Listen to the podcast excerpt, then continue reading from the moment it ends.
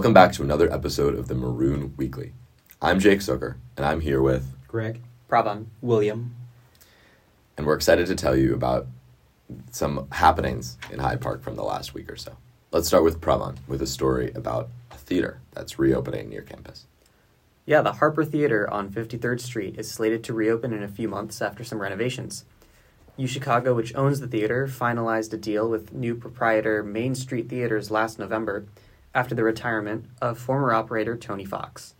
The cinema closed on November 30th to begin work on quote unquote luxury renovations, such as heated recliners, an improved concessions bar inspired by the 53rd Street food scene, and generally, quote, putting our character into the building, uh, as quoted by Main Street Theater's ex- executive Michael Bairstow.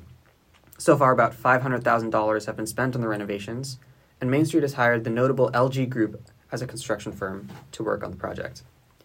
The theater has a long history, being opened in 1914 as a vaudeville house and getting converted to a movie theater in 1935.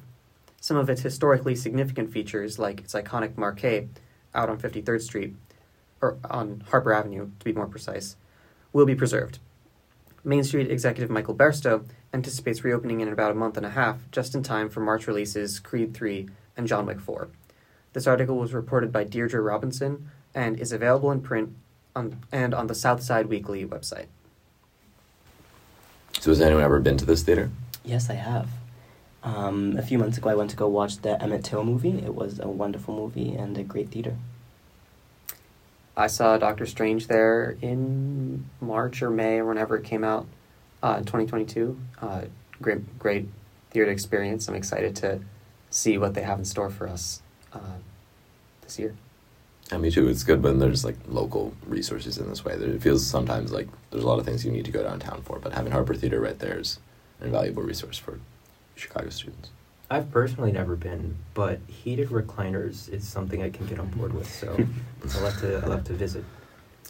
Yeah, uh, Barstow is quoted in the article is hoping that it like brings a new sense of community to Hyde Park that sort of he felt was lacking before, um, and he's hoping that like the the increased renovations, the heated recliners, the better food can can sort of provide that, uh, and like you said, not having to go downtown to um, to watch a movie is is nice, and it's a nice way to complement what Doc Films offers as well. Definitely.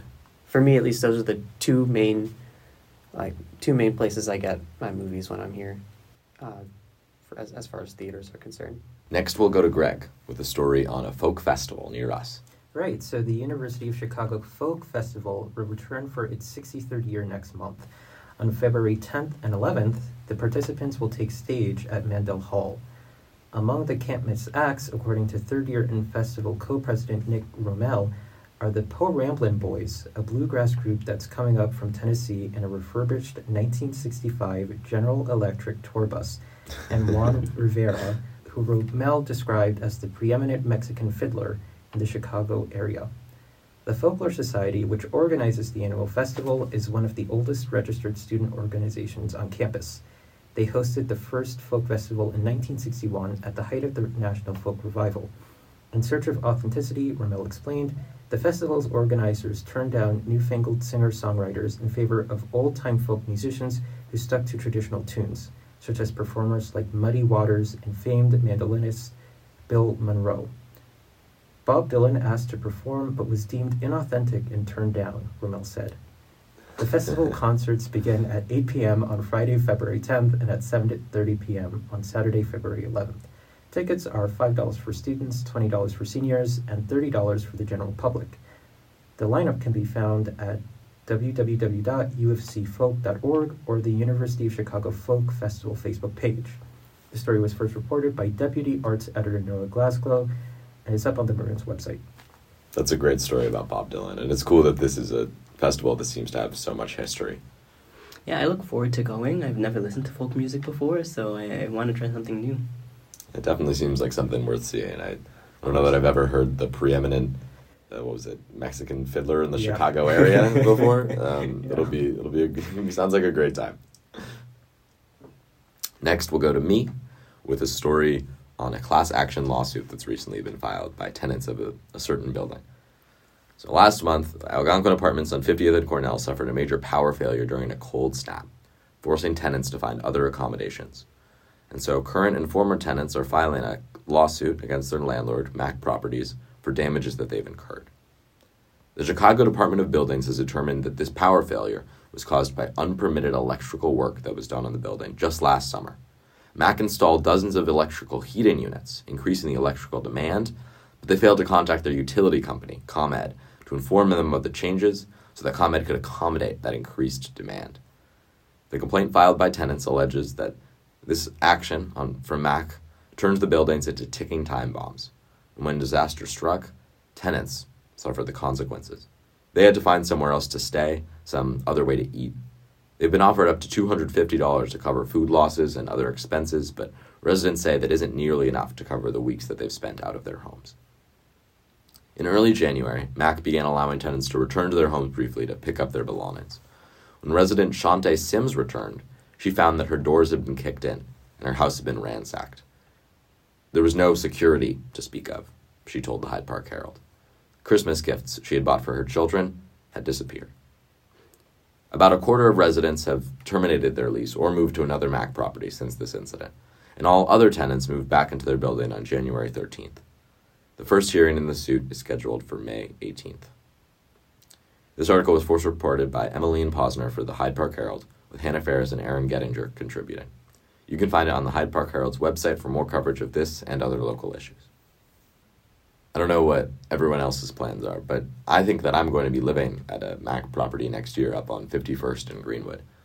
I'm looking forward to it. Like it's a great property, but you do hear conflicting things about Mac's responsiveness to issues that come up, um, and I, I do have some concerns about anything. You know, if it's all smooth sailing, if, if there are no major issues with anything in the building, which I don't expect there to be given that this is a newly renovated unit, um, then it should be all fine. But you do want to have a landlord who you can rely on in some way.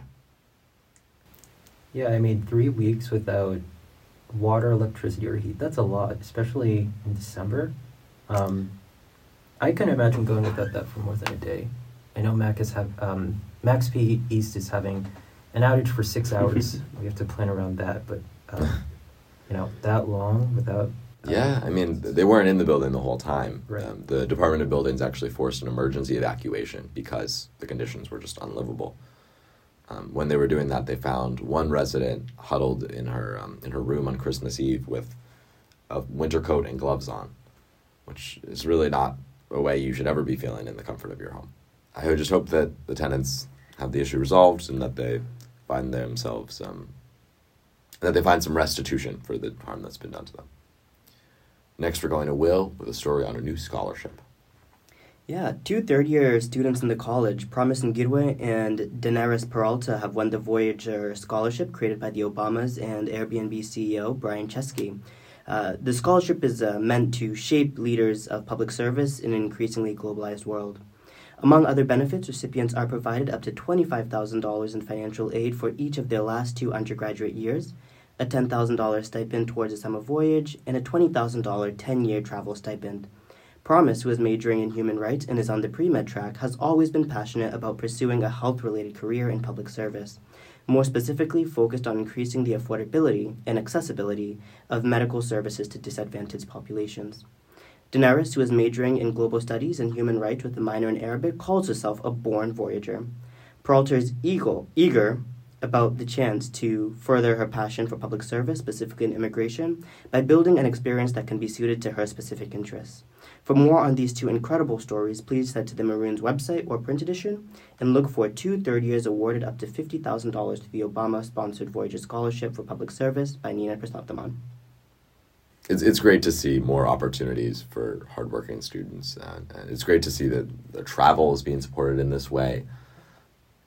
Um, it's amazing to see how these two students, um, Promise and Daenerys, are using their abilities and their skills uh, to help the world. Um, Promise, uh, if you are able to head over to the article, um, is also the um, child of, of refugees um, and I was actually born in a refugee camp in Kenya. Oh, wow.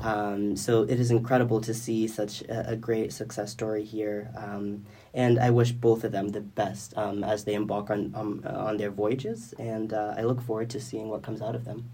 As do I. that's our episode. It's been great to be here.